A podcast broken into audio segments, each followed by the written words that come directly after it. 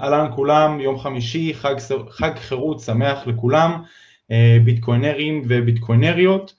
עכשיו, בגלל שאנחנו נמצאים בחג חג שהוא מאוד מיוחד, אחד משלושת הרגלים, החלטנו לדבר על משהו שהוא מאוד מאוד אינטואיטיבי לחג, על, על חופש, ובעצם נתמקד בחופש כלכלי שלנו כאזרחים, בעצם ברעיון הליברלי שדוגל בצמצום הכוח של המדינה בתחומי החיים השונים כדי לתת מרחב פעולה לאזרחים, ובין היתר צמצום הכוח שלה בכלכלה. עכשיו עד 2009 השיח היה מאוד מאוד תיאורטי או מוגבל, ו- ושם בעצם נולד הביטקוין, שבעצם יכול לעקוף, לעקוף חלק מהמנגנונים שמוכרים לנו, ובעצם לאפשר התנהלות מסוג חדש.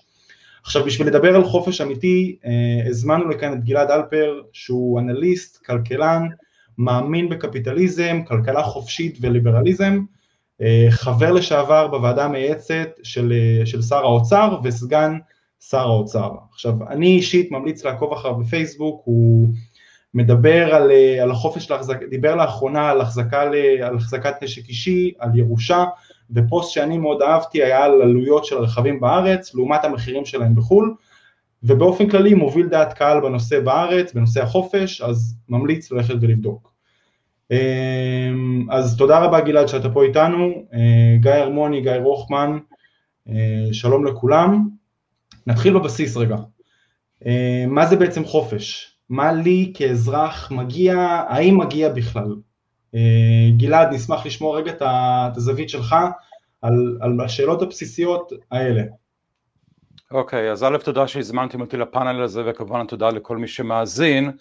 לגבי השאלה של מה זה בעצם חופש, ומה מה, מה מגיע לנו, מהם הזכויות שלנו, אני אתן את הזווית הליברלית, הליברלית קלאסית, או ליברטריאנית אם רוצים לקרוא לזה ככה, למרות שאני לא אוהב את המילה הזו, אה, והזווית, הדעה הליברלית או הגישה הליברלית שהיא גם הגישה שלי זה שיש לנו אך ורק זכויות שליליות.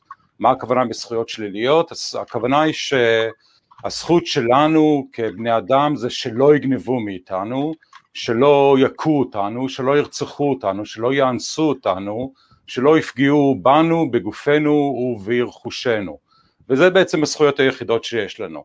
למשל נהוג לומר שלבני אדם יש זכות לחינוך, או זכות לקורת גג ודברים מהסוג הזה, ועל פי הגישה הליברלית זה לא נכון, כי אם חושבים על זה, אז אם יש לנו זכות אה, כבני אדם לחינוך, זה אומר שלמישהו יש חובה ללמד אותנו, כי חינוך הרי זה דבר שדורש זמן, כסף, משאבים וכולי, כלומר אם לנו יש זכות שנתן לנו אלוהים לחינוך, זה אומר שיש לנו בעצם עבדים שתפקידם לחנך אותנו. לכן הגישה המאוד צרה, אבל לדעתי הנכונה של הליברלים, זה שזכויות הן אך ורק זכויות שליליות, אה, יש לנו את הזכות שלא יגנבו מאיתנו. ושאר הדברים שקשורים לנו, לגופנו ולרכושנו. אבל אלה זכויות. ובהיבט הכלכלי, עכשיו אנחנו מדברים הרבה מאוד, אה, גם נפגשת עם גיא הרמוני ואיתי, לגבי, ה... לגבי היבטים מסוימים של חופש שביטקוין מקנה או עשוי להקנות, מאיזה חופש, איזה חופש אנחנו צריכים בהיבטים האלה, מי בעצם כופה או מגביל אותנו בהיבטים הכלכליים? כן, אז אני חושב שבכל הקשת של הנושאים הכלכליים שאפשר לדבר עליהם בהקשר של חופש, דווקא הקטע של ביטקוין הוא הקטע היותר מסובך. כי אני חושב ש... אני, אני מצטער שאני אתן תשובה טיפה ארוכה, אבל אני, זה חשוב לי להבהיר את זה. יש דברים שברור שהם פגיעה בנו ואנשים יכולים להבין את זה מיד. למשל, אם אוסרים על אה, יבוא של פירות וירקות מכל מיני סוגים, כמו תפוזים, אשכוליות, בננות וכולי, אז פוגעים בזכות שלנו לאכול פירות וירקות אה, זולים ואיכותיים. וזה כמובן נעשה בשביל להגן על החקלאים המקומיים שדרך הלובי שלהם משכנעים פוליטיקאים לפגוע בחירות שלנו לייבא מה שאנחנו רוצים וככה הופכים אותנו בעצם לסוג של, לא רוצה לקרוא לזה עבד, אבל בוודאי שפוטים של החקלאים המקומיים שיש להם מונופול עלינו. ופה אני חושב לרוב האנשים קל להבין למה יש כאן פגיעה בחירות. יש אנשים שכמובן יצדיקו את זה, מכל מיני סיבות שלדעתי הן לא נכונות, כמו עצמאות תזונתית, ביטחון תזונתי, שמירה על הגבולות ודברים כאלה. אבל לפחות לדעתי אני חושב רוב האנשים יבינו מיד שיש כאן פגיעה בחירות שלנו לקנות בננות מקוסטה ריקה. למי יש זכות להגיד לי גלעד אלפר לא לקנות בננות מקוסטה ריקה. וגם יש עוד הרבה נושאים אחרים בכלכלה שקל להבין למה יש כאן פגיעה בחירות, רגולציה ועוד כל מיני דברים. בקטע של הביטקוין או מה שנקרא לו הקטע המוניטרי באופן כללי זה קטע שלדעתי לאנשים הרבה יותר קשה להבין בדיוק מה קורה כאן, זה נושא הרבה יותר מסובך, הוא גורם לוויכוחים עזים בקרב כלכלנים אקדמאים, גם אה, אלה שמשתייכים למה שנקרא אסכולת שיקגו שהיא אסכולה של שוק חופשי, מבחינת בצד המוניטרי מוצאים את עצמם הרבה פעמים בצד של אה, כלכלנים שהם פחות בעד שוק חופשי, זה אני מדבר בפשטנות נוראית אבל אה, זה מה שאפשר כרגע, אז זה נושא יותר מסובך, אבל בשביל להגיע לתשובה סוף סוף הקטע של חירות בהקשר של ביטקוין זה שכיום כולנו משתמשים במטבעות שהן אה, מה שנקרא מטבעות פיאט, כלומר מטבעות שהם לא מבוססים על שום דבר פיזי כמו זהב, כסף, פלטינה, נפט, אמ, מלח או מה שלא השתמשו בו בעבר, אלא מטבעות או נייר, כסף נייר שלא קשור לכלום, לא מבוסס על כלום, והסיבה שאנחנו משתמשים בו זה בגלל שהמדינה מכריחה אותנו לשלם מיסים עם השקל או הדולר, המדינה מכריחה סוחרים בארץ לקבל, למכור את המוצרים שלהם תמורת הכסף הזה, ולמדינה יש מונופול על ההדפסה של הכסף הזה, וזה אולי הנקודה העיקרית. המדינה יכולה בעצם להדפיס כמה כסף חדש שהיא רוצה, הדפסה דיגיטלית בדרך כלל, וברגע שמדפיסים עוד כסף זה אומר שהמלאי הכסף שנמצא כרגע בידי האזרחים, הערך שלו יורד. כן, אם יש uh, כמות נתונה של כסף שרודפת אחרי כמות נתונה של מוצרים, ואז מגדילים את כמות הכסף הזו, אז ברור שהערך של הכסף יורד, וזה פוגע בכל מי שמחזיק כרגע כסף. וכאן זה הופך לדברים הרבה יותר מסובכים, כמו אה, מה שנקרא אפקט אה, קנטילון, מי הראשון שמקבל את הגישה לכסף החדש שהמדינה מדפיסה, וזה הרבה פעמים הבנקים ושאר קבוצות פריבילגיות, ואז מי שנפגע בזה יותר מכל אחד אחר זה בעצם כל האזרחים שהם השני, השלישי, הרביעי בתור לקבל גישה לכסף הזה. אז אה, ואפשר לדבר על זה עוד ועוד. למשל, אם אני אקח דוגמה מאוד ברורה, אה, אה, כל מי שמדבר עליו בסופו של דבר זה אינפלציה, כן? הגדלת אה, כמות הכסף, מה שבדרך כלל מביא לעלייה ברמת המחירים. ואז אם אתה נניח פנסיונר שחי על קצבה קבועה והמדינה מדפיסה כסף ויש אינפלציה, אתה נהיה עני יותר. ואני אעצור כאן כי אני, אני חושב שאני מדבר קצת יותר מדי. לא, אני, אני חושב לשאול... שזה היה דבר, אני... טוב, אני אתן לגיא קודם לשאול, אחרי זה אני אשאל. אני רוצה לשאול בהקשר הזה, ואחר כך שאלה קצת יותר רחבה. אה, בהקשר של הכסף, דיברת על זה שמאחר והמדינה מדפיסה והכסף הזה מחולק באיזושהי צורה, באיזושהי... יש אנשים שקרובים כנראה יותר לברז ויש כאלה שרחוקים מהברז, אפקט קנטיליון, קנטיליון אז uh, יש פה איזושהי בעיה של צדק. אה, אם, אם היה מצב שבו המדינה הייתה מדפיסה כסף ומחלקת אותו בצורה ראויה יותר בעיניך לאזרחים, האם היית אומר שזה בסדר שהמדינה היא זו שמדפיסה את הכסף, או גם אז היית מתנגד? Universal Basic Income, מה שעכשיו... למשל, על אנשי ה... בסדר. ל-Universal Basic Income יש בעיות אחרות, אבל בוא, בוא נגיד לרגע שאם כמות, אם כרגע לכל אה, בני ישראל, לכל אזרחי ישראל, כמות הכסף עולה בדיוק פי שתיים, כי המדינה אה, הדפיסה בדיוק את כמות הכסף שקיימת עכשיו במדינה, ואיכשהו בצורה פלאית כל אחד פשוט קיבל פי שתיים כסף ממה שיש לו, אז אולי המחירים יעלו פי שתיים, אבל כמות הכסף עלתה פי שתיים, ואין בזה נזק אה, ברור, או אין כאן נזק שאני יכול לחשוב עליו בצורה ברורה. אה, הנזק והתועלת מתקזזים למעשה. כן, הפנסיונר שנניח קיבל עד היום 5,000 שקל יקבל עכשיו 10,000 שקל, בוא נניח לרגע שהמחירים גדלו פי שתיים ושום דבר לא קרה.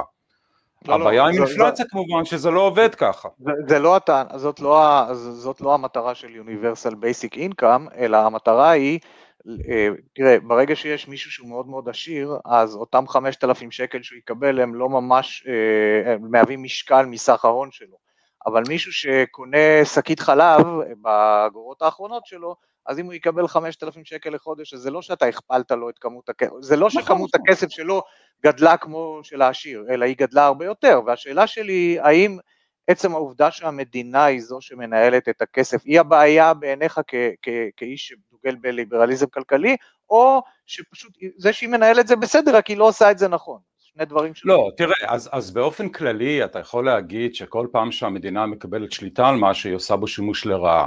הרבה, אה, לא ברור, אבל בעיניי המדינה אה, במציאות לא באמת פועלת לטובתנו וזה לא מעניין אותנו. אבל, אבל יותר ספציפית למה שאתה מדבר עליו, אני דיברתי על פשוט הכפלה של כמות הכסף ללא אפקט קנטילון, ואז בעצם אין, אין, אין משמעות, אין כאן אה, לא אין נזק. אתה מדבר על Universal Basic Income, זה משהו אחר לגמרי. אה, א', כמו שאתה אומר, זה באמת מתן של כמות כסף קבועה לכולם, בלי שום קשר מי הם ואם מובטלים או לא מובטלים. יש לזה מטרות מאוד מסוימות ויש לזה השפעות מאוד מסוימות. זה לא, זה לא, אה, זה, זה לא, כלומר זו שאלה לגמרי אחרת מהשאלה שאני עניתי עליה. Universal Basic Income, אני מתאר לעצמי שהבעיות העיקריות שלו זה א' ש... אמ, ברמה הפוליטית, ברגע שנותנים את הכסף הזה, אז ברור שמיד יקומו צעקות שהוא פשוט לא מספיק ואז יעלו אותו ויעלו אותו ויעלו אותו. דבר שני שבעייתי עם ה-UBI זה שהעיקרון או ה... מבחינה תאורטית הכוונה היא לבטל את כל מערכת הרווחה, כן? פשוט אה, אין, אין רווחה, אין קצבאות, אין עזרה, אין שום דבר, לוקחים את כל המערכת הבירוק, הבירוקרטית הנוראית הזו ומבטלים אותה, ומחליפים את זה במשהו שהוא הרבה יותר פשוט ולכן חסכוני, כביכול, של פשוט לתת לכל אחד כסף. ועוד פעם, ברמה הפוליטית, לפחות אם אני חושב על מדינה כמו ישראל, ואני חושב בעצם כל מדינה בעולם, אני חושב שדי ברור שזה לא יקרה. לא יבטלו באמת את מערכת הרווחה הקיימת ויחליפו את זה ב-UBI ואם כן יעשו את זה שנה אחרי זה פתאום כל מיני קבוצות פריבילגיות שיש להם או כוח פוליטי רב או שהן אה, קבוצות גדולות שמאורגנות כמו שצריך פתאום יתחילו לאט לאט לקבל את הפריבילגיות שלהם בחזרה. אה, ואפשר גם להגיד ש-UBI בכל מקרה הוא אה, אין בו טעם ומלכתחילה הרעיון הוא גרוע כי גם עם כל האוטומציה והכניסה של הרובוטים, לאנשים תמיד תהיה עבודה, אבל זה עוד פעם, זה שאלה אחרת. אבל, אבל, אבל, אבל זה נושא אחר. ממה שדיברתי עליו בהתחלה, זה אז, בעיה אז, אחרת. אז גלעד, אני, אני, רוצה, אני רוצה לחזור רגע לנושא שלנו ולשאול אותך שאלה לגבי מה שדיברת עליו, בעצם אה, בדרך כלל כשאנחנו מדברים על, על כסף וההיסטוריה של כסף, לפחות בעידן המודרני הזה, אנחנו מדברים באמת קודם כל על, על זהב ואחרי זה על המעבר לפיאט, באמצע היה את הסכמי ברטון וודס ובכלל אה, זה. והרבה פעמים אם אנחנו מסתכלים על הכלכלה באופן כללי, אז יש לנו מצד אחד את הסוציאליזם ומצד שני את הקפיטליזם, כל אחד עם הדעות שלו, ובפועל יש איזה ערבוב כזה מאוד ש... אה, לא לפה ולא לשם, ובהקשר של הכסף, השאלה שלי בעצם היא, היא כזאת שאומרת, כאילו, בסופו של דבר הגיע אה, קיינס או הסכמי ברטון וודס ואמרו, אוקיי, זה יהיה הקפיטליזם החדש, זאת אומרת, הקפיטליזם לא עובד, אנחנו נביא, אה, אני, אני עושה fast forward להרבה דברים, כן? אבל, אה, אה, ובעצם המערכת הזאת תהיה מערכת מאוד מנוהלת, יהיה לנו גם בנק עולמי וקרן מטבע וכולי וכולי, ולזה אנשים קוראים היום, אנשים חושבים שזה קפיטליזם ומענישים את הקפיטליזם, למרות שזה בעצם, זאת אומרת, זו התערבות ממשלתית שהיא אומנם היא, היא קצת יותר נסתרת לעין מהתערבות ממשלתית אחרת, אני מדבר על, על המעבר לפיאט.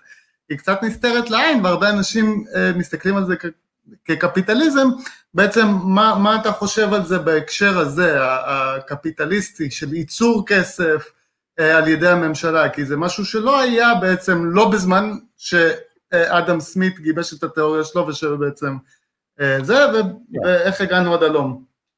אז בוודאי ש...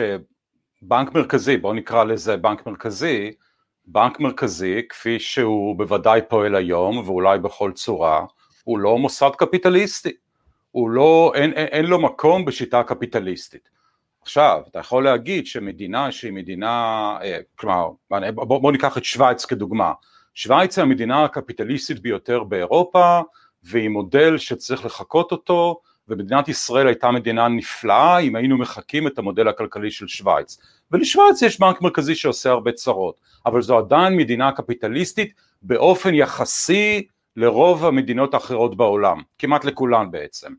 אז הבנק המרכזי או הרעיון של מדינה ששולטת בייצור הכסף זה אנטי קפיטליסטי. זה שזה קיים זה לא אומר שמדינה שבה, שזה, שבה הדבר הזה קיים וזה כל המדינות קיימות בעולם היא לא קפיטליסטית, כן קפיטליזם זה לא אחד ואפס, יש ספקטרום, יש מידה של קפיטליזם, אבל בוודאי שזה פיצ'ר לחלוטין אנטי קפיטליסטי וזה כמובן מדכא לשמוע אה, אנשים שטוענים שלמשל משבר 2008-2009 זה היה תוצאה של קפיטליזם שהיה פשוט חסר אה, גבולות, הקפיטליזם הטהור, תראו מה, מה, איזה אסון, כשאנחנו יודעים שמה שקרה זה שהבנק המרכזי של אלן גרינספן בתחילת שנות האלפיים הוריד את הריבית אז לרמה נמוכה בצורה חסרת תקדים בארצות הברית, שזה הכל הכל מסריח מאנטי קפיטליזם, וזה מה שבסופו של דבר סיפק את הדלק הראשוני, או את הניצוץ, להעביר את מדורת הנדל"ן של 2008, או את uh, משבר 2008. אז כן, אז... בהקשר הזה שאנחנו פה בעצם מתארים מצב של מדינות שנחשבות מדינות חופשיות כלכלית וקפיטליסטיות, נחשבות, ובפועל הן מתנהלות בצורה ריכוזית ככל שזה קשור בבנקים מרכזיים ובעוד כל מיני אספקטים כלכליים.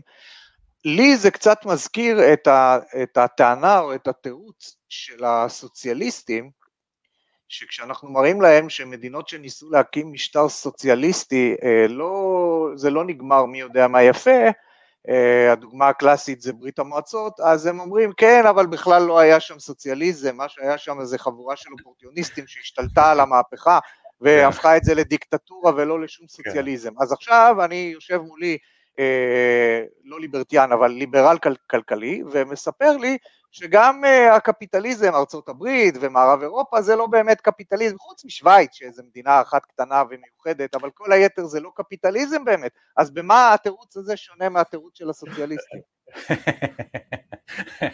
זה מה שאני אני כתבתי פעם פוסט בפייסבוק שנקרא פרדוקס ה-95 אחוז. הפרדוקס הזה הוא שאיכשהו כל המדינות ה... שקרה בהם רצח ורעב המוני, כמו ברית המועצות, סין, קמבודיה, אה, קובה, אה, אה, וכל מדינה, צפון קוריאה כמובן, כל המדינות ונצואלה. ונצואלה, ונצואלה נדמה לי היה פחות מוות המוני, יותר אהב, anyway, מה שקרה שם שהגענו לזה 95% מהסוציאליזם נניח הרגיל, ואז היה איזשהו משהו מסתורי שמנע מאיתנו להגיע למאה אחוז וזה מה שגרם לכל הרצח והרעב.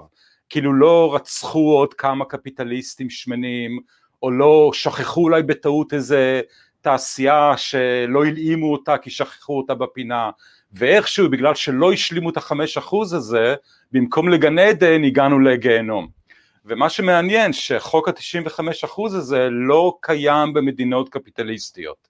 כשאתה לוקח את המדינות, ה...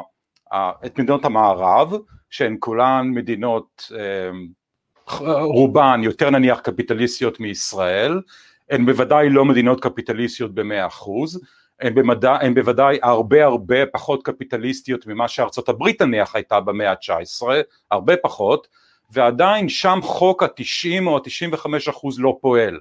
כלומר למרות שהם לא הקפיטליזם הטהור, עדיין רמת השגשוג שם היא רמת השגשוג לאין ארוך הגבוהה ביותר בהיסטוריה של המין האנושי. כלומר מה שאני אומר שהקטע של הסוציאליזם שאיכשהו זה לא הסוציאליזם האמיתי זה כמובן שטות.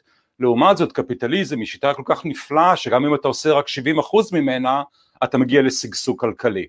ו... אבל, אה, אבל אנחנו רואים דווקא... ורק, ורק, ורק משפט אחרון, רק אה, אם מסתכלים על הקפיטליזם 70% או 100%, רק למי שאולי מקשיב לנו ולא יודע, עד 1913 לארצות הברית לא היה בנק מרכזי. ואיכשהו היא הייתה אז, אתה המעצמה התעשייתית ביותר בעולם. אבל... וגם זה קם על איזה תיאוריית קונספירציה כזאת, על מה שקרה באי כן. ג'קל, יש שם איזה כן. סיפור מאוד מעניין למי שרוצה אה. להיכנס לזה. עד היום, לא רק 1900, עד היום יש טענות שהפדרל ריזרב שייך לבנקים בעצם, אבל השאלה שלי היא, אני רוצה לחזור רגע לאירופה. נתת את הדוגמה של אירופה ואמרת שלא מתקיים שם הכלל הזה של ה-95%, אבל אם אנחנו מסתכלים על אה, מדינות אירופה, בעיקר על החלק הצפוני, צפון מערבי שלהם, לעומת ארצות הברית, אז אנחנו דווקא רואים שהמדינות שנחשבות המדינות שהכי טוב אולי לחיות בהן, ככה לפחות מקובל להגיד בעשורים האחרונים, זה מדינות שיש בהן משטר שנקרא סוציאל דמוקרטי, ששם כן לאנשים יש כל מיני זכויות שדיברת עליהן שהן לא ברוח ה... הקפיטליזם או, ה, או הליברטיאניות, אלא הזכויות של כן יחנכו אותם וייתנו להם בריאות וייתנו להם עוד הרבה מאוד דברים, שזה אני, את, אני, זה לא מסתדר לי עם הטענה שזה לא משהו אה, שב, אה, שבקפיטליזם... אז, אז, כן, כש, כשמסתכלים היום על אה, מדינות העולם ומנסים לך, לדרג אותם על פי מידת הקפיטליזם או החופש הכלכלי, אז יש גופים בינלאומיים שעושים את הדירוג הזה, והדוגמה אני מתאר לעצמי הכי טובה היא דנמרק שהיא מדינה סוציאל דמוקרטית, מופת סוציאליסטי בעיני כל מיני שמאלנים, דנמרק היא המדינה ה-10 או ה-11 הכי קפיטליסטית בעולם, כשישראל היא בערך מקום 40. כלומר דנמרק היא לאין ארוך הרבה יותר קפיטליסטית מישראל, והיא בין המדינות הקפיטליסטיות ביותר בעולם. ועדיין כל מה שאתה אמרת זה נכון, אז איך זה משתלב? זה משתלב מכיוון שעוד פעם קפיטליזם זה לא 1-0, יש ספקטרום. רוב האלמנטים במשטר הכלכלי בדנמרק הם אלמנטים מאוד קפיטליסטיים. הרגולציה שם היא בין הקלות בעולם, אה, מספר ארבע בעולם אם אני לא טועה, היבוא הוא פתוח לחלוטין, בטח לאין ארוך יותר, אה, יותר מישראל, החקלאות שם היא חקלאות, אה, טוב לא רוצה להיכנס לפרטים, היחסי עבודה שם, אם, אם בארץ היו מנסים לחוקק חוקים שקיימים בדנמרק בכל מה שקשור ליחסי עבודה, היה נשפך כאן דם ברחובות. כלומר דנמרק היא מדינה מאוד מאוד קפיטליסטית. אבל הדנים בחרו לנהל משטר קפיטליסטי שמייצר הרבה ערך כלכלי, והבחירה שלהם הייתה את הערך הכלכלי הזה למסות בצורה מאוד כבדה, ולממן עם זה מערכת רווחה מאוד נדיבה.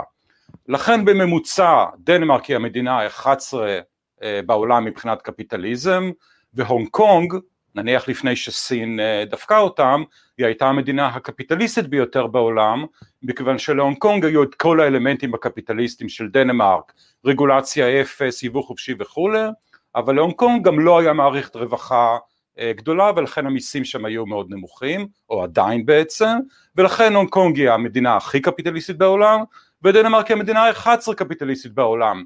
ועדיין בגלל שקפיטליזם זה דבר כל כך נפלא ואתה יכול לייצר כל כך הרבה ערך כלכלי רק על ידי זה שהרגולציה היא קלילה והיבוא פתוח, דנמרק היא מדינה עשירה, הונג קונג היא מדינה עשירה, ישראל שהיא בערך מקום 40 או 39 ליתר דיוק בסולם הקפיטליזם היא מדינה הרבה פחות עשירה מהמדינות האלה ואיפשהו בסוף המדינות שאצלם הקפיטליזם זה אולי 5% או 10% מהתמהיל הן מדינות עלובות, עניות אה, ותפוקות כן, כמו הודו, רוסיה, אוקראינה וכו'. האם, האם, אני, אני, רוצה רגע, אני, אני רוצה רגע לחזור אבל אנחנו, אני חושב שזה, כל זה בסיס רגע לשאלה שבשבילה התכנסנו, לנושא שבעצם בשבילו התכנסנו, איפה, איפה הדבר הזה, איפה הדברים האלה פוגשים את ביטקוין, אם בכלל פוגשים את ביטקוין, אם זה, אה, איך זה חי לצד... אני אנסה, אני אנסה לנתב אותנו ואת גלעד לכיוון הזה.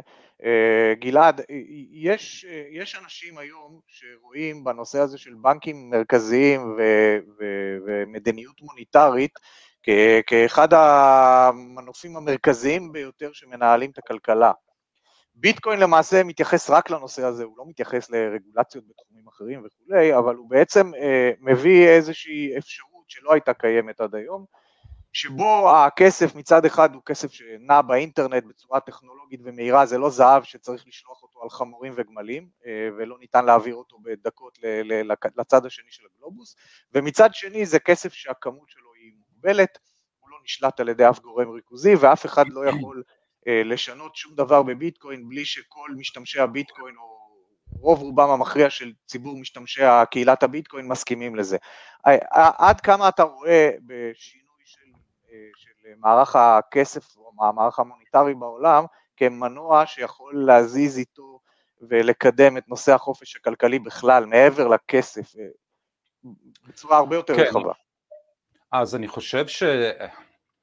תראו, יכול להיות שעכשיו אני מדבר שטויות, אבל יכול להיות שזה לא, שזה לא צירוף מקרים שהביטקוין נולד ב-2009. אה, מיד אחרי משבר 2008, כשהבנק המרכזי האמריקאי, הפד, אה, יצא ב... איך לקרוא לזה? במסע טירוף של אה, הדפסות.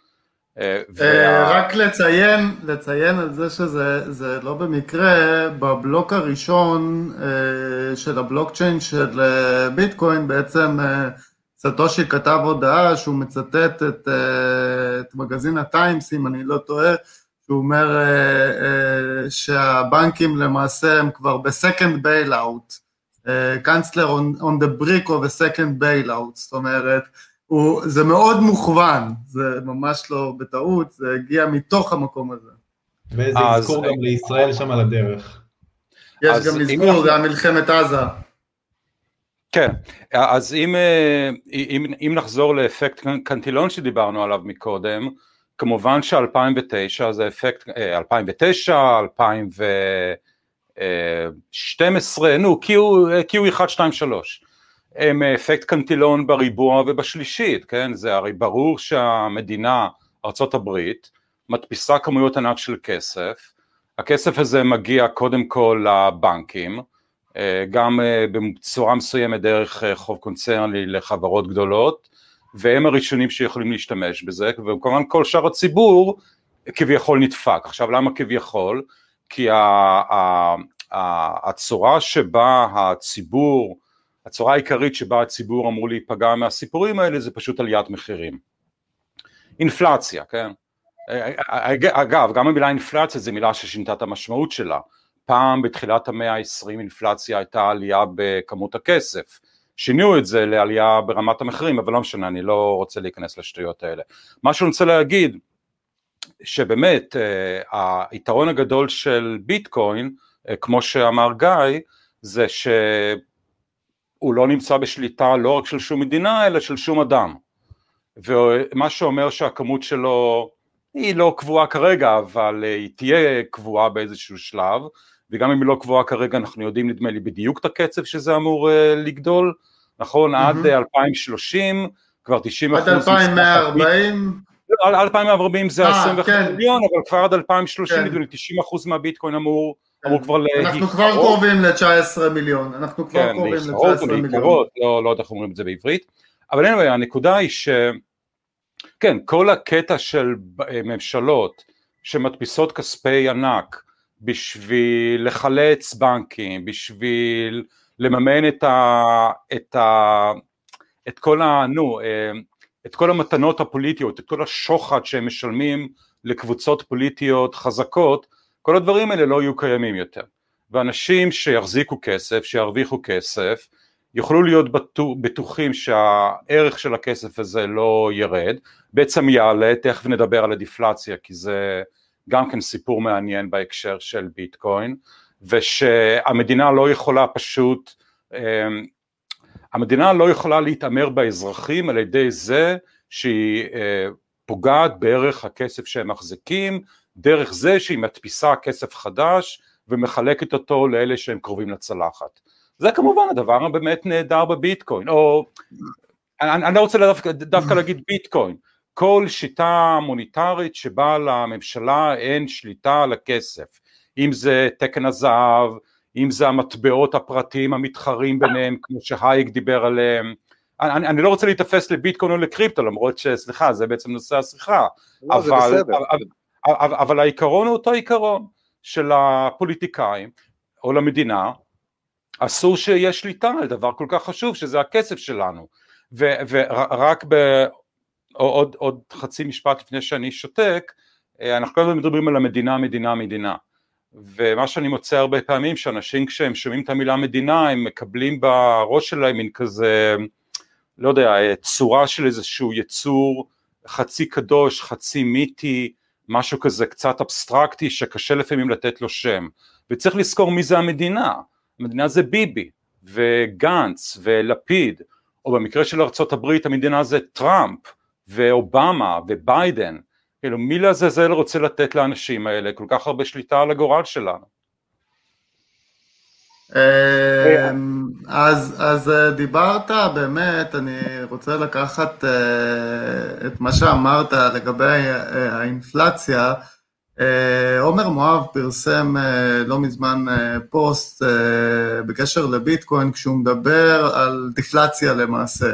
אנחנו הרבה מדברים על כמה נורא זה אינפלציה בכלל בקהילת הביטקוין ובהקשרים של ביטקוין, אינפלציה, הדפסת כספים, והנה בא המושיע, כן, הגיע אה, משיחו, אה, חמורו של משיח אה, ונתן לנו את הביטקוין, שיפתור לנו את הבעיות של האינפלציה וכולי.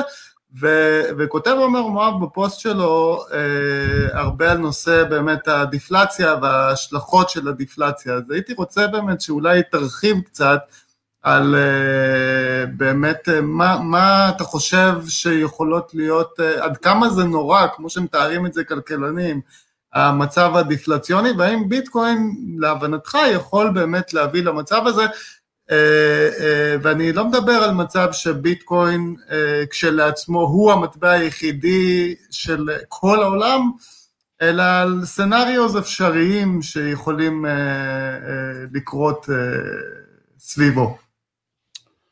תראה, אני אתחיל ואומר שאם ביטקוין יהפוך למטבע חשוב ואמיתי, לא כמו, לא כמו כיום שהוא מטבע עדיין ספקולטיבי, אבל אם בעתיד הוא יהפוך למטבע שבאמת משמש ככסף, אז, אה, אז סביר שאנשים ישתמשו בו, כי זה יהיה מטבע דיפלציוני, כי הכמות שלו תהיה קבועה. אה, אני, אני, אני לא יודע מי קהל המאזינים שלנו, אז אני לא יודע בדיוק מאיפה להתחיל, אבל אני אומר שהרעיון בדיפלציה, תראו, גם פה יש אה, שינוי במונחים, בתחילת המאה ה-20 דיפלציה הייתה פשוט ירידה בכמות הכסף, כיום אומרים פשוט ירידת מחירים, אז בואו נשאר עם ירידת מחירים. הרעיון הוא שאם יש מטבע, ש, ש, בואו נפשט את זה, נניח שהכסף היחידי בעולם זה ביטקוין, יש רק ביטקוין, זה הפך להצלחה מסחררת, הרבה מעל ומעבר לחלומות של כל מי שיש לו ביטקוין כולל אני, ו... אני, אני לא בטוח שתוכל לכוון הרבה מעבר לחלומות של אנשים כאלה, יש אנשים שה... תראו, אתם יודעים מה, בהערת משנה אני רק רוצה לומר שצריך להיזהר עם החלומות האלה. כי אם באמת ביטקוין הופך להיות המטבע של העולם, אז מה יקרה לכל האנשים שאין להם ביטקוין? אבל בואו נזיז את זה הצידה, יש בעיות שאני לא יודע איך לפתור. אמ, אז אם לרגע נניח שביטקוין הופך למטבע של העולם, אז, אז, אז די ברור שהוא יהיה מטבע דיפלציוני, כי העולם גודל. אה, כלומר, כמות הולכת וגדלה של מוצרים ושירותים רודפת אחרי כמות קבועה של מטבע, של כסף.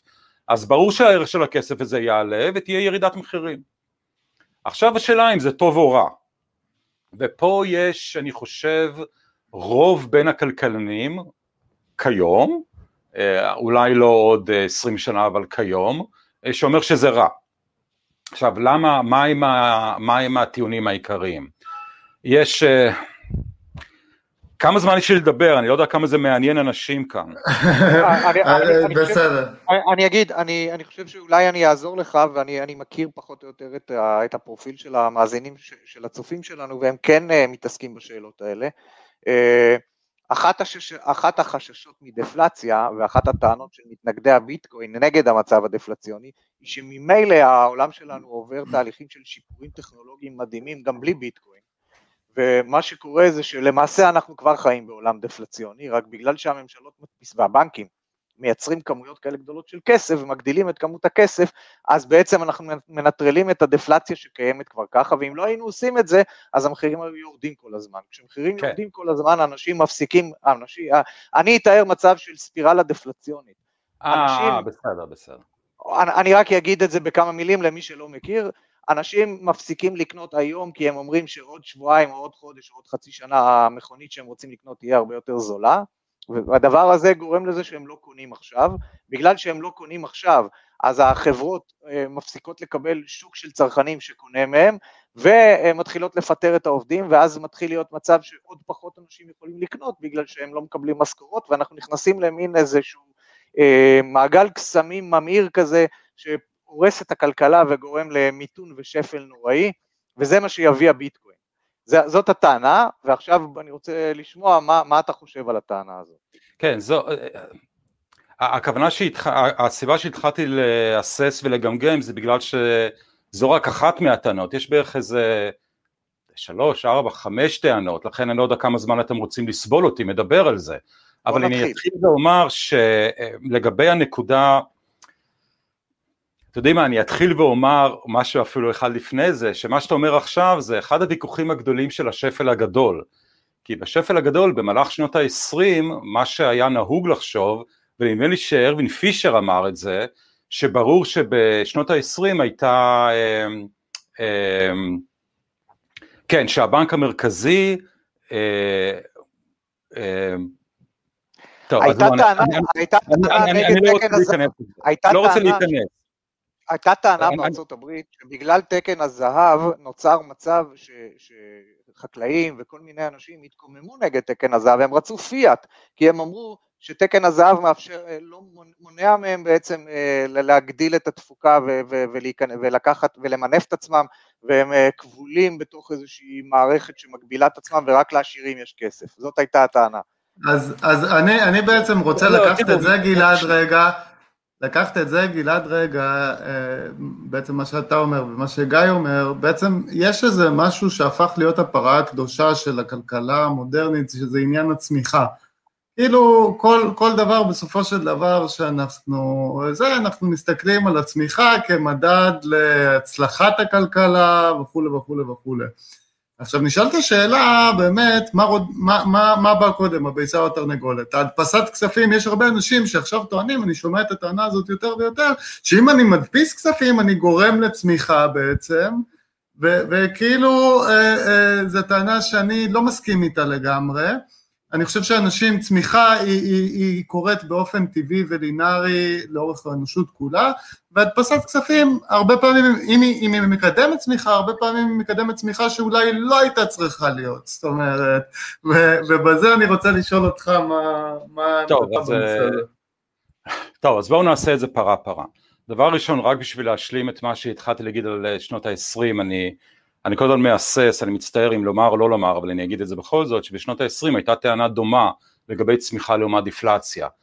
כי מה שארין פישר אמר אז, אם אני זוכר נכון, זה שלא הייתה אינפלציה בשנות ה-20, כי עובדה, המחירים לא עלו. ומה שהאסכולה האוסטרית אומרת, לא, אתה טועה, הם אומרים לו, הייתה אינפלציה, הבנק המרכזי האמריקאי, שאגב נוסד רק כמה שנים לפני זה, כן אה, גרם ל... אה, נו, לעלייה בכמות הכסף, אבל בגלל שהייתה צמיחה כלכלית, אז אחד איזן את השני, לא ראית שינוי במחירים, ולכן אתה ארווין פישר טועה, אתה לא מבין שבעצם אם לא היה הפעילות של הבנק המרכזי, המחירים היו יורדים. אז זה דומה למה שגיא אמר לפני שנייה, זה ממש קרה אז, וזה מצחיק איך כמה, 80, אה, כמעט 100 שנה אחרי שהדברים קרו, עדיין כלכלנים לא מסכימים בעצם מה קרה. אבל לעבור לנושא אחר, ש... אה, טוב עוד פעם לאט לאט, מה שגיא הרמוני אמר, זה שכמובן שיש איזושהי טענה שמדפיסים כסף ועל ידי זה מייצרים צמיחה, וזו טענה באמת לדעתי מטומטמת לחלוטין. זה כמו, אני חושב ששמעתי מישהו מביא את הדוגמה שאתה מגיע נניח לתיאטרון ואתה מפקיד את המעיל שלך אצל הדלפק ומקבל פתק. ואז בא מישהו ומתחיל להדפיס עוד ועוד פתקים כאלה. ואז האם נוצרים יותר מעילים? לא, כמובן שלא, יש יותר פתקים אבל המעילים זה עדיין אותה כמות מעילים שיש בפיקדון. שעוד דבר דמה אפשר להגיד על כסף, כסף זה medium of exchange, אה, אה, אמצעי חליפין או זה שומר אה, או שזה store of value אבל זה לא יוצר שום דבר. זה, זה, זה, זה נראה לי טענה שאני לא חושב שכלכלנים אומרים אותה חושב שהציבור אולי אומר אותה, או עיתונאים, אני לא חושב שכלכלנים אומרים דברים כאלה. אבל לגבי מה שגיא אה, רוח, רוחמן, ככה מבטאים את זה? כן. אז, אז ככה, לגבי ה-downward spiral, הכוונה, התלונה או הטענה שאם יש דפלציה אז אנשים יפסיקו לקנות כי הם יודעים שאו-טו-טו במילא המחיר ירד אז למה לא לחכות וזה אני חושב שאפשר להסתכל על שוק המחשבים והסמארטפונים וכל הגאדג'טים של האלקטרוניקה ב-40 שנים האחרונות ולהסיק שזה שטות. הרי לפי ההיגיון הזה לא היינו קונים מחשבים, לא היינו קונים טלפונים, לא היינו קונים כלום. אנחנו קונים היום אה, את האפל 12 החדש, אה, כשאנחנו יודעים בוודאות שעוד שנה המחיר שלו ירד באיזה 30 אחוז או 20 אחוז, אז למה אנחנו קונים אותו עכשיו? כי אנחנו רוצים אותו עכשיו. אגב, אפשר לחשוב על עוד איזושהי דוגמה בהקשר הזה. מה זה כרטיסי אשראי? מה זה כרטיס אשראי? מה, מה זה עסקת אשראי? אנחנו קונים עכשיו, כי אנחנו רוצים עכשיו, ואנחנו משלמים ריבית. למה לא לחכות, לחסוך את הכסף ולשלם את זה עוד שנה, ואז לא נצטרך לשלם? אותו דבר, אנשים רוצים לקנות עכשיו, למרות שהם יודעים ששנה מהיום זה יהיה זול יותר. ככה העולם עובד. אגב, אפשר... בהקשר הזה, בהקשר הזה אולי אני ארצה להוסיף עוד שאלה בנוגע לביטקוין, כי בכל זאת זה חלק מנושא העניין שלנו. בביטקוין הנושא הזה של אשראי הוא בעצם לא מתאפשר, וזה חלק אה, מהביקורת, אה, אחת הביקורות אה, שנוגעות, שבעצם אי אפשר לקחת אשראי, לקחת הלוואות,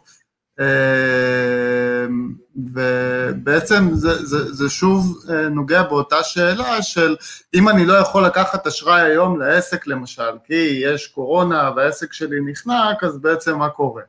זאת אומרת... אני רוצה להוסיף, גיא, על מה שאתה אמרת, זה, זה לא נכון שיש טענה שבביטקוין לא ניתן יהיה לקחת הלוואות, כי אני יכול להלוות לך ביטקוין אם אני רוצה, ואתה יכול להלוות ממני אם אתה רוצה. הטענה היא אחרת. הלוואה בצורה אשראי, הלוואה לא, כן, כן, בצורת אשראי.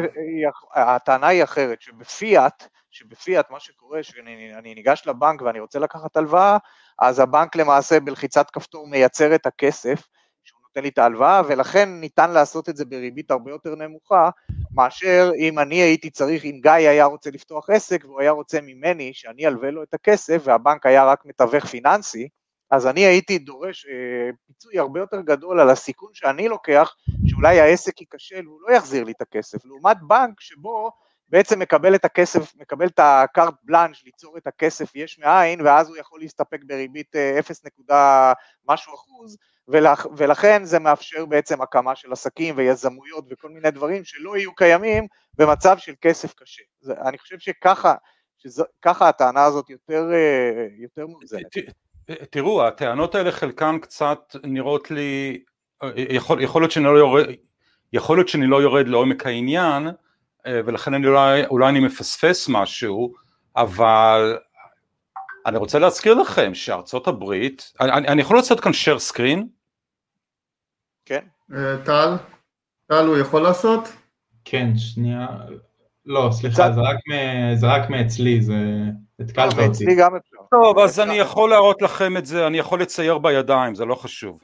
אה, אני גם יכול לומר את זה, אפילו בלי לצייר.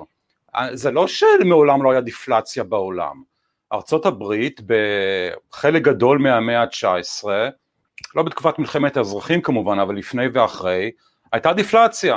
היה אז אה, תקן הזהב, או אחד מהסוגים של תקן הזהב, לא היה בנק מרכזי, הברית, הכלכלה שלה צמחה במאה ה-19, בטח אחרי מלחמת האזרחים ועד 1913 בקצב גבוה, והייתה דיפלציה. והכלכלה תפקדה, ונתנו אשראי, והיו בנקים, והיה סבבה, וארצ... סבבה יחסי, כן? וארצות הברית קלטה גלי ענק של מהגרים חסרי כל שהגיעו מאירופה, והכלכלה לא רק שהיא תפקדה, היא תפקדה כנראה הכי טוב בהיסטוריה של הברית. כלומר הרעיון של מטבע דיפלציוני זה לא רעיון חדש. יש מי שאומר שהעובדה שהיה אז תקן הזהב פגע בכלכלת ארצות הברית מסיבות אה, לא ברורות וכן ברורות למי שמאשים אני מתאר לעצמי ושאולי הכלכלה הייתה יכולה לצמוח אפילו מהר יותר אם היה כבר אז בנק מרכזי אוקיי אני מתאר לעצמי שתמיד אפשר לומר, לומר דבר כזה אבל העניין הוא שהקטע של מטבע דיפלציוני זה לא דבר חסר תקדים, קרה. עכשיו, לחזור ל, ל, אה, לטיעונים נגד, אה, נגד דיפלציה, אז תראו עוד פעם, הדאונלוד ספיירל שאנשים לא יקנו כי אוטוטו יהיה זול יותר, אז שכל המאזינים יפסיקו לקנות מחשבים, סמארטפונים, גאדג'טים, אה, אוזניות, האוזניות האלחוטיות האלה של ג'אברה, אני יודע מה, אמ, ג'אברה עדיין קיימים? או שאני... כן, כן. כן, כן. כן. אה, זה T85, אם אני לא טועה. anyway, לא משנה. Uh, הטיעון הזה הוא מטופש. יש טיעונים יותר רציניים. Uh, יש טיעון, טוב, זה דווקא אחד הטיעונים היותר מטומטמים, מה שאני רוצה להגיד עכשיו, שאם המחירים ירדו אז חברות לא ייצרו כי הם לא ירוויחו. וזה בוודאי שטות, הרי מדינה, חברות לא מרוויחות מהכנסות, מרוויחות מהכנסות מינוס העלויות. אה, וכל עוד הפער הזה הוא חיובי מספיק אז ממשיכים לייצר. עובדה, אפל קיימת, סמסונג קיימת, אפילו IBM עדיין קיימת, נוקיה הייתה פעם קיימת, אז גם זה, גם זה שטות. יש... אה, עדיין קיימת. מה הטענה, מה הטענה כן רצינית שאתה מכיר לגבי נושא הדפלציה? אז הטענה הרצינית, יש... יש את ה-sticky wages, אבל זו טענה שהיא לא רצינית אני חושב בהקשר של ביטקוין. הטענה היא שכשיש נניח אה, אה, חולשה בכלכלה אה, ואתה רוצה לעודד תעסוקה ואתה רוצה לשחוק את השכר הריאלי של העובדים, אז אתה עושה אינפלציה. ואם יש לך דיפלציה, אז העובדים לא מוכנים לקבל ירידה בשכר. זה מה שנקרא sticky wages. מסיבות כאלה או אחרות עובדים לא מוכנים לקבל ירידה בשכר, סיבות פסיכולוגיות. והדבר הזה בעולם דיפלציוני מוביל לאבטלה. וזה נראה לי טענה שבטח בהקשר של ביטקוין היא לא נכונה. האסכולה האוסטרית ובכלל, לא רק האסכולה האוסטרית, אני כל הזמן מזכיר אותם, אבל יש עוד כלכלנים שאומרים את זה, ש sticky wages גם בעולם נורמלי זה טענה שהיא חלשה, לא לא נכונה אבל חלשה. א', עיכוב זה לא לעולם לא. אה, גם אם אה, יש איזשהו עיכוב בירידת המשכורות אז העיכוב הזה לא נמשך לתקופה יותר מדי ארוכה והדבר השני שאפשר להגיד על ה sticky אני נכנס אולי לנושאים שפחות מעניינים כאן אנשים, כן. אבל אני אשלים את המשפט שלי, שה sticky wages הוא פחות חשוב בעולם שבו אין התערבות ממשלתית מלאכותית. כלומר, מה, מתי sticky wages הוא ממש בעייתי? כשיש לך שכר מינימום שמשמש רצפה להורדת השכר, או שיש אה, דמי אבטלה שמשולמים על ידי כספי המיסים ולכן אנשים אין להם בעיה לצאת לאבטלה ולקבל כסף מהמדינה או שיש איזה שהם פריבילגיות או כל מיני מנדטים שקשורים לוועדי עובדים אבל ללא, אה, ללא התערבות מלאכותית של המדינה sticky wages זה לא בעיה ואנשים בסופו של דבר שרוצים לעבוד יקבלו הורדה במחיר. אבל בטח בעולם של ביטקוין זה לא נשמע לי רלוונטי. הרי הביטקוין זה לא מסתור, זה, זה, זה, כולנו יודעים שאם זה יצליח זה יהיה מטבע דיפלציוני. ואם בעשרים שנים הקרובות יהיה איזשהו שינוי כלכלי תהומי שיתחולל בעולם והביטקוין באמת יהפוך להיות המטבע זה יהיה מאה שנה לפני שמגיעים לתקרה של הביטקוין. כלומר יש לעולם מאה שנה להתכונן מבחינת החוזים ואיך לוקחים אשראי ואיך משלמים לעובדים והעובדים עצמם, כולנו, כן, אה, כל בני אדם התרגלו לאט לאט במשך מאה שנה לחיות בעולם דיפלציוני על כל ההשלכות הפסיכולוגיות, החוזיות, החוקיות, העסקיות שכרוכות בזה. אז אני לא מבין איך הסניקי לא, זה, זה, זה לא, אבל אני, זה, זה דווקא לא... שנייה גיא, לפני שאנחנו... אני רק אגיד משפט, משפט אחד, הנקודה פה דווקא היא, היא, היא, לא, היא לא בדיוק כמו שתיארת, כי הביטקוין יהיה דפלציוני הרבה לפני שיגמרו להיקרות כל הביטקוינים, כי הקצב של הקריאה, כמו שאמרת קודם, הוא כזה, שבמאה השנים האחרונות הכמות היא זניחה כבר, ולכן אה, כן, בוא, לא נתייחס... זה, כן, זה, לא... זה, כן. זאת לא... זה לא השקיפות. אני רוצה להגיד רק עוד משפט אחד. זה לא מאה שנה, עשר שנה. זה תהליך, תהליך אה, אה, שיקח שנים ושלא מפתיע אף אחד. מה שכנראה יקרה, מה שכנראה יקרה אם העולם יעבור לעבוד רק עם ביטקוין, זה שביטקוין יהפוך לתקן, זאת אומרת אפשר יהיה לעשות גם ביטקוינים או איך שתקרא ליצור הזה ברזרבה חלקית, רק הם לא ייחשבו כביטקוינים אמיתיים, אלא הם ייחשבו ככסף מסוג נחות יותר, אבל הוא עדיין יהיה כסף, זאת אומרת שנגיד שתהיה איזושהי חברה כמו PayPal, שתוכל להנפיק על גבי הבסיס של ביטקוין, נגיד שהיא תהיה מחויבת ל-50% רזרבה והיא תוכל להנפיק עוד 50% שזה יהיה ביטקוין עם PayPal, אבל זה לא יהיה ביטקוינים אמיתיים ובכך אפשר יהיה להרחיב את כמות הכסף גם בביטקוין. כי גם בתקן הזהב דרך אגב שציינת בארצות הברית במאה ה-19, הבנקים לא היו מחויבים ל-100% רזרבה, זאת אומרת שהיה אחוז מסוים של רזרבה חלקית, גם בתקן הזהב, נדמה לי שאפילו היה 30% בהרבה מאוד מהתקופות. אני... אז אוקיי, אוקיי. אני, אני, אני ממש לא מספיק חכם או אה, אה, חוש הדמיון שלי לא מספיק מפותח בשביל לנחש איך העולם הזה הולך להיראות ואיזה יצורים פיננסיים וטכנולוגיים חדשים יקומו בשביל לתפקד בעולם כזה. אבל. אני מנסה לחשוב על עוד דברים שקשורים לדיפלציה. יש את הריבית הריאלית, שזה הטיעון רציני. גלעד, אני רוצה רגע לחזור אחורה לשאלה אה, ש, שבעצם לשמה התכנסנו, של בעולם כזה, דיבר, נשים רגע דיפלציה בצד, בעולם כזה, מי עוצר ב, בעד אה, גיא רוחמן, בעדך, בגיא הרמוני, בכל אחד מאיתנו, מי עוצר מאיתנו אה, רכישת עבדים, סמים, נשק, מי עוצר, בגלל שאין אף אחד באמצע, זה לא קיים, זה לא נמצא, מה, אנחנו נמצאים בעולם של... מה, מה קורה עם הרגולציה הפיננסית? אנחנו נמצאים בעולם של מערב פרוע בעצם? אתה מדבר, תראה, אנחנו עדיין, אם נדבר שנייה על העולם המערבי, כן? נהיה עדיין מדינות חוק, כלומר רצח, גניבה ואונס עדיין יהיה לא חוקי, גם בעולם של ביטקוין אני מניח, אין קשר. אתה רוצה להגיד דברים אחרים אולי, כמו אה, אה, למשל כיום אה, יש לך משהו שנקרא FDIC שזה נניח ביטוח פקדונות. בביטוח פקדונות אתה נניח יכול לתאר לעצמך שהמדינה תמיד יכולה לממן דרך הדפסת כספים. אז מה יקרה אם היא לא יכולה לממן את זה דרך הדפסת כספים? הרי סליחה אני, אני רוצה לחזור. אני, אני, אני אענה לשאלה שלך ותגיד לי אם אני לא עונה אם אני שוכח לענות אבל אני רוצה ללכת עוד משפט אחורה ולנסות להסביר כי בעצם הסברת לי, הזכרת לי נקודה מאוד חשובה, איזה עוד משמעות מאוד כבדה יש כאן לעולם עם ביטקוין. והמשמעות לעולם עם ביטקוין או מטבע קריפטו קאנסי אחר או זהב או מה שלא יהיה, עולם שבו המדינה היא לא השליטה המוניטרית. צריך לזכור שאולי ההשלכה החשובה ביותר זה חוסר היכולת של הממשלה להוציא כסף. אמ, התקציב, ימש... התקציב יוכל לגדול ב... ב... בקצב הרבה יותר נמוך. אה, אם אתם מסת... מסתכלים למשל על ארה"ב, איך ארה"ב מימנה את כל מה שהיא עשתה בשנים האחרונות? איך היא, איך היא אגב מימנה את מלחמת וייטנאם אגב?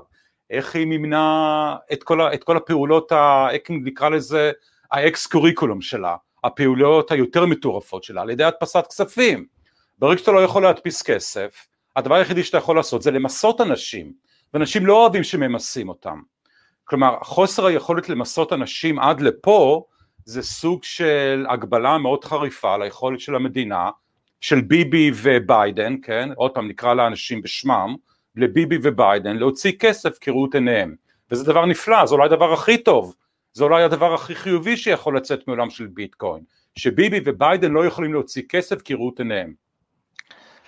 השאלה היא, השאלה היא, האם, אתה, האם אנחנו מסתכלים על ההיסטוריה, יש דרך אגב גישה שמתכחשת לכל הטענה שהכסף התחיל כקומודיטי וכזהב והגיע לפיאט, אלא שהיא אומרת שתמיד הכסף היה יציר החוק, ומעולם לא היה מצב שבו כסף היה משהו שהוא נפרד מהחוק, השליט תמיד הוא זה שגם כשהיו מטבעות זהב, אז הם היו עם החותם של המלך על המטבע, והשליט תמיד קבע מה יהיה הכסף. האם אתה בכלל מאמין שיכול להיות מצב שה, שאותם שליטים, ביבי וביידן או איך שלא תקרא להם, אה, יוותרו על הפריבילגיה הזאת ויאפשרו מצב שבו העולם יהיה עם כסף אה, שמגיע מההמונים ולא מגיע מאלה שמחזיקים בטנקים וברובים ובשוטרים ובחיילים?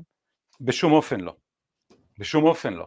אה, שנייה, לפני שאני, לפני שאני אמשיך את הבשום אופן לא, מי שמתעניין על מקורו של הכסף לפחות כמו ש... עוד פעם, באסכולה האוסטרית, שיקרא, אה, לא זוכר, אני לא יודע איך זה נקרא בעברית, התיאוריה של הרגרסיה של מיזס. אה, נכון, אבל זאת גישה אחת ויש את הגישה כן, כן, לא, לא. כן, כן. שאומרת שזה... כן. נכון, נכון, זה פשוט גישה, נכון, אתה צודק. זה נשמע לי הגיוני, אבל... אגב, הפעם הראשונה שהשתמשו בזהב כמטבע היה לפני 2,700 שנה. כן, כן, 2,700 שנה, בטורקיה של ימינו. כן, בטורקיה. כן, איך שהם הידרדרו, אה? בכל אופן, איפה הייתי? השאלה היא האם, האם, האם ייתכן מצב שבו המדינות יוותרו 아, לא, לא, על לא, על לא, לא, הם לא יוותרו על זה, הם לא יוותרו, הם לא יוותרו אה, מרצונם החופשי. אני, אני לא יודע איזה דברים העולם צריך לעבור כדי שזה יקרה, כש, כדי שביטקוין עוד פעם, או כל מטבע אה, קריפטו או קומודיטי אחר, יהפוך למטבע, לכסף, לא יודע בדיוק מה צריך לקרות, אבל זה חייב להיות כרוך באובדן שליטה, אה, בסוג של חוסר יכולת של המדינות ושל ארצות הברית ספציפית להמשיך לשלוט בצורה שהם שולטים היום כי ברור שכל פוליטיקאי נורמלי לא ייתן לכזה כוח לצאת לו מבין האצבעות. משהו צריך לקרות היפר אינפלציה בארצות הברית אה, שכמה מדינות מארצות הברית יפרשו מה, מהפדרציה שזה דבר אגב לא מופרך ומטורף כמו שזה נשמע אולי, אה, יש כנראה תמיכה אמיתית בארצות הברית ולדעתי בצדק, השיח, אבל זה השיח הזה הולך ומתפתח. כן כן, משהו כזה צריך לקרות, כל עוד העולם כמנהגו ינהג, ברור שזה לא יקרה, זה אגב אחד הטיעונים הגדולים נגד הביטקוין, או, נגד ה... לא נגד הביטקוין, אלא נגד המחשבה שמחיר הביטקוין ימשיך לעלות וזה יהיה הצלחה מסחררת בסופו של דבר. הטיעון הנגדי שהמדינות לא ייתנו לזה לקרות, כי ברור שזה נגד אה, אה, האינטרסים אני רק רוצה להזכיר, זה בעד האינטרסים של האזרחים, אבל לא של הפוליטיקאים. אני רק רוצה להגיד לך את הצד השני של המטבע, במקרה הזה תרתי משמע של המטבע, יש אנשי קהילת הביטקוין שמבינים איך ביטקוין עובד, טוענים שלמעשה לא צריך שהמדינות יסכימו שזה יקרה, כי ביטקוין לא שואל אף אחד ולא אכפת לו משום דבר, והוא פשוט קובע עובדה כן. בשטח, והוא הולך וגודל כל הזמן וצובר יותר ויותר משתמשים. כן, אז תראו, אחד הסיבות... אז אני, אני רוצה, רגע, רגע גלעד, ברשותך, אני אוסיף, אני אוסיף גם עוד איזה תבלין לתשובה ש, שתיתן עכשיו. ב-1933, אם אני לא טועה, יצא אה, האקט של החרמת הזהב, אקזקיוטיב אורדר 6000, אה, גיא, אתה זוכר? 6302 נדמה לי, לא משנה. 6102 וזה היה ב-31. הייתי קרוב. אז... זה שאתה זוכר את המספר של הפקודה הזו.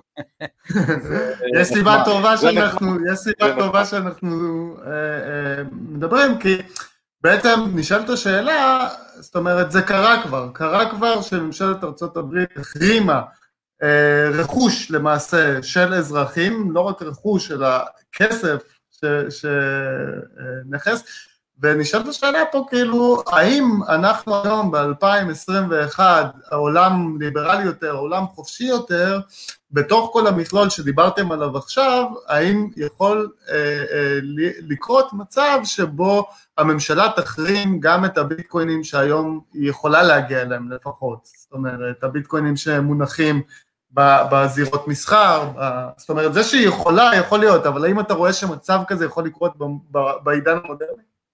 לדעתי העולם פחות חופשי היום ממה שהוא היה ב-1931. פחות חופשי. אני חושב שהסיכוי שהיום יהיה אה, קונפיסקציה, אה, החרמה, או אה, נו, אה, צעדי התערבות אופרסיביים מצד המדינה, הסיכוי שדבר כזה כיום יקרה הוא יותר גבוה ממה שהיה בעבר, אני חושב שחומרת הצעדים היא היום תהיה חמורה יותר ממה שהייתה, גבוהה יותר ממה שהייתה אי פעם בעבר, אני חושב שהעולם הולך ונהיה חופשי פחות ופחות, אנחנו נהיים עשירים יותר ויותר, כי אפרופו הקפיטליזם, מספיק שהקפיטליזם נותנים לו קצת מקום והוא עושה ניסים ונפלאות, אבל מבחינת הנכונות של הפוליטיקאים להעביד אותנו מבחינת הנכונות של הציבור הרחב לקבל את זה כאילו זה הטבע, הסדר הטבעי, הדברים האלה רק הולכים ונהיים גרועים יותר. אז אני חושב שהסכנה היא מאוד מאוד אמיתית, אבל אני חייב להגיד, אני חייב לתקן, אני, אה, זה היה 1933 ההחרמה, לא 1931, אבל צדקת במספר של האורדר. אני פשוט בדקתי, אני זוכר שאחרי... 33, לא 31. אני זוכר שאחרי שנתיים זה בוטל ב executive order אחר. ב-35 זה באמת בוטל. יכול להיות, אז אוקיי, אז אתה רואה, אני לא כזה... אבל תראו, כן, כן, לא. ההחרמה הזו של הזהב היה לה כמובן תוצאה אחת מאוד מאוד חיובית, וזה הסרט Goldfinger. אם לא החרמה של הזהב לא היה Goldfinger, אם לא החרמה של הזהב לא היה Fort Knox. לפחות משהו. היה כדאי. קיבלנו את סרט הג'יימס בונד הכי טוב מהדבר הזה. זה היה שון קונרי לפחות. של שון קונרי, כמובן, הג'יימס בונד בהפרש הכי טוב שהיה. באמת בהפרש, לא תחרות. שזה בעצם הסיבה הכי, זה, לשם חתרנו להביא אותך בעצם בשיחה הזאת. כל השיחה הזו נועדה להגיע לשטות הזו. אבל איפה אנחנו עכשיו, לאן הגענו? אה, אז רציתי להגיד שיש טיעון אחד, אה, בעצם, אני לא יודע אם לחזור לדיפלציה או שאתם רוצים להמשיך. אני רוצה רגע, אני רוצה רגע זה, כי הגענו בעצם, עברה לה שעה מאוד מאוד מהר, ואני רוצה לשמוע, אני, אני אשמח רגע ל, למילות סיכום רגע ממך גלעד, על באמת באותו כיוון שרצית לדבר, כי אנחנו באמת חייבים רגע לסיים כאן. אז אני, מה אני רוצה להגיד? שתראו, אני, אין, אין לי שום יכולת לחזות מה יקרה עם הביטקוין, אין לי שום יכולת להגיד מה המחיר שלו אמור להיות, אני לא חושב שיש בן אדם על כדור הארץ שיש לו את היכולת הזו, אני לא יודע אם יחליף אותו קריפטו קרנסי אחר, אני לא יודע אם הוא יהפוך למטבע ה, המטבע של העולם, אני רק יכול להגיד שהרעיון של מטבע או של כסף שלא נשלט על ידי מדינות זה רעיון פנטסטי, סופר סופר קריטי לשגשוג שלנו בעתיד, ואני מקווה רק שהדרך שנגיע לזה לא תהיה מכאיבה מדי ולא יהיה בדרך אסונות כלכליים כבדים ברמה מטורפת רק שלצערי אני חייב לומר שאני לא רואה דרך אחרת שבה פוליטיקאים יסכימו ככה לוותר על הכוח שלהם. אז זה הסיכום החצי אופטימי חצי פסימי שלי. ש... שבעצם לצד גולדפינגר זה איפשהו מקזז את זה. אמ, אז גלעד, אני רוצה רגע בשנייה וחצי, יש פה גם הרבה מאוד תגובות, ב... הגיבו כאן הרבה מאוד דברים ש... שקשורים, אבל לא יכולנו באמת לדבר, לא יכולנו באמת לכסות אותם, אה, דיברו כאן על אחריות של מדינה אה, קפיטליסטית, על העניים שלה, על אה, הסכמי שכר, על כמות מוצרים, על דברים שהם פשוט, אנחנו צריכים 24 שעות איתך ביחד ככה לדבר, ואולי נצליח לכסות חלק מהדברים. אז אני רוצה שוב גלעד להגיד תודה רבה לך, אה, תודה רבה גיא הרמוני, גיא רוחמן, תודה רבה רבה לכל מי שהגיע וצפה, אה, חג שמח מן הסתם, חג חירות שמח לכולם ושיהיה סופש מצוין. תודה רבה לכולם. חג שמח. תודה רבה לכל מי שהשתתף, לכל מי שהקשיב.